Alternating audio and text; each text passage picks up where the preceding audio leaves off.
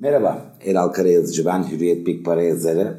Bugün hem yeni bir haftaya başlıyoruz hem de Ağustos ayını noktalayacağız. Ağustos ayını noktalamak demek aslında 2020'nin de üçte ikisinin geride kalması demek. Artık son 4 aylık parkura yöneliyor finansal piyasalar keza dünya. E, bu haftaki değerlendirmemi yapmadan önce e, sizlerle iyi bir haberi paylaşmak istiyorum.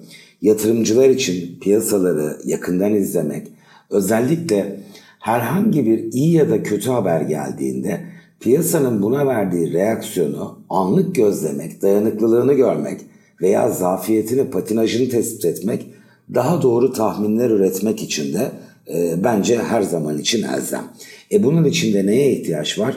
Finansal piyasaları anlık olarak izleyebileceğimiz bir platforma.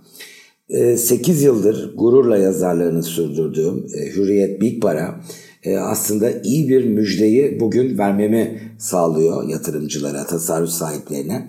Çünkü Big Para'nın canlı borsa üyeliğinde %50'lik bir indirime gidildi. Bu tasarruf sahipleri adına önemli bir maliyet avantajı ve tüm piyasa verilerine anlık ulaşabildikleri e, bu platformu bir kere tüm cihazlardan kullanabiliyorlar. Bu, bu son derece önemli çünkü her zaman cep telefonumuzla bakmak istemiyoruz daha geniş ekranda bir e, masaüstü PC'de veya laptopta, tablette de açmak isteyebiliriz bu platformu. Ama her zaman da onun başında değiliz. Her biri için farklı üyelik yerine Hürriyet e, burada tek şifreyle her yerden giriş yapılabilen bir platform sunuyor. Reklamsız anlık verileri ve kişiselleştirilebilir kaydedilebilen ekranlarla kullanabiliyoruz. Şimdi bu müjdeyi tamamladık. Piyasalara dönelim. Piyasalarda bir müjde var mı?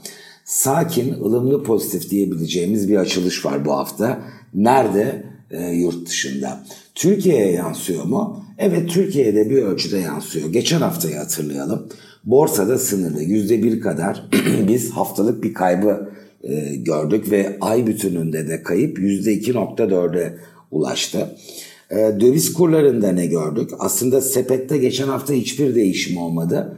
Bu da anlamlı ve dikkat çekici çünkü e, haber akışına bakarsak özellikle Avrupa-Türkiye hattında gerilimin vites yükseltmiş olması e, bir kötü haber setiydi Türkiye adına. Ama buna rağmen borsada sınırlı kayıp, döviz kurlarında da sakin seyre bir dayanıklılık olarak ifade etmek mümkün. Peki mümkün de doğru olur mu? Aslında çok doğru değil. Çünkü yurt dışında hava güçlü pozitifti geçen hafta boyunca. Birkaç rakam vereyim sizinle. Bizde evet dolar TL'de bir değişim görmedik.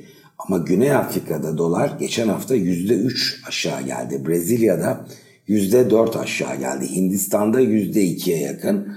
Aslında geçen hafta Türkiye varlıklarının ortaya koyduğu dayanıklılığın e, herhangi bir suni hali nedeni yok tamamen yurt dışındaki pozitif hava ile ilişkili. Buradan yapabileceğimiz ilk çıkarım yurt dışındaki pozitif hava önümüzdeki gün ve haftalarda da eğer Türkiye Avrupa Birliği hattında gerilimin biz sürdüğüne şahit olacak olursak, haber akışı bu yönde gelişirse e, dayanıklılık anlamında Türk varlıklarını destekleyecek.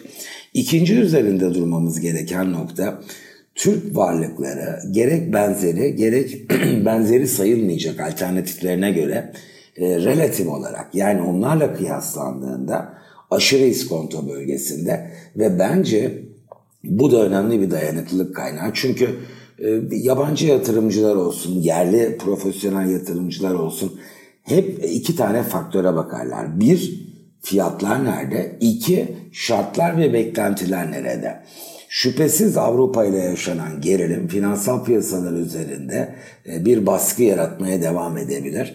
Ancak iki pencereden daha bakmamız lazım. Bir, en kötünün geride kaldığı düşünülürse bu gerilimde muhtemelen Türk varlıklarına bir giriş başlayacaktır. Zaten e, hatırlar belki e, değerli dinleyicilerimiz pazartesi günü Türk lirası yabancı yatırımcıların radarında diye bir manşetle çıkmıştık bu görüşümü sizlerle paylaşmıştım.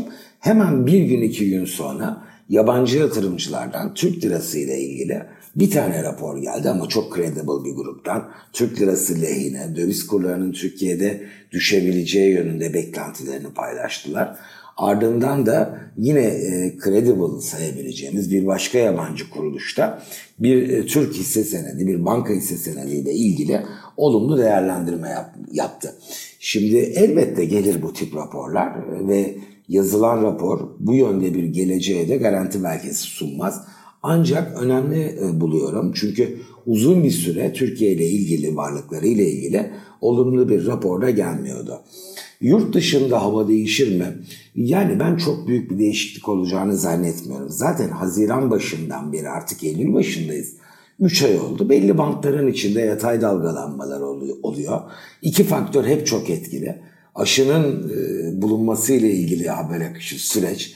Henüz burada tam bir mutlu son karesi yok karşımızda. İkincisi de virüsün yayılım hızı ile ilgili süreç. Avrupa'da bu anlamda böyle çok hızlanan bir vaka e, serisi görmüyoruz. Evet hızlanıyor ama makul bir hızla gidiyor.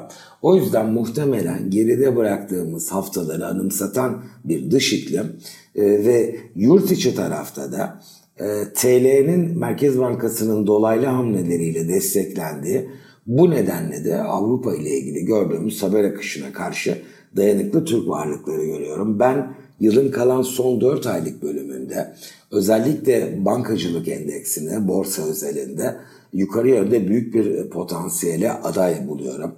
Rakamla noktalayalım. Ee, bizim sanayi endeksimiz sene başıyla kıyasladığımız zaman %2.7 e, kadar e, yukarıdalar. Şuradan tam değeri vereyim sizi de yanıltmış olmayayım. Bizim sanayi endeksimiz 2020 yılına başladığı değerle kıyasladığımızda %12 yukarıda. Oysa bankacılık endeksimiz %30 yıla başladığı yerin altında. Elbette bunun birçok nedeni var içsel ve dışsal ama bu nedenler azaldıkça bu farkın kapanması e, ve kısa vadede hele de Avrupa ile ilgili bir uzlaşıya yönelim haberiyle karşılaşırsa, karşılaşılırsa ben banka hisse senetlerinde %15-20 arasında bir yukarı yönlü hareketin e, dikkate alınması gereken bir e, senaryo olarak masaya geldiğini düşünüyorum.